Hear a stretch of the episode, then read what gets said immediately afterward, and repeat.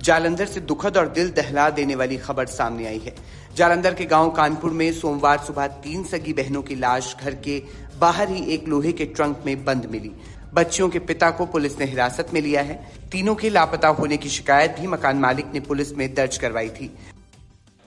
कानपुर गाँव में रात एक इंफॉर्मेशन आई थी 11 बजे।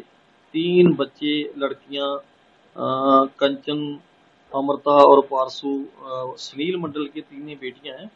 इनके गुम होने की सूचना मिली थी। दुकान मालिक है सुरेंद्र सिंह, उसने रात ग्यारह बजे पुलिस को इन्फॉर्मेशन दी। पुलिस की, पुलिस मौके पर गई। रात, सारी रात बच्चों को ढूंढते रहे हम। फिर सुबह हमारा सब इंस्पेक्टर मेजर सिंह फिर मौके पे गया। घर में, कमरे में एक ट्रंक पड़ा था।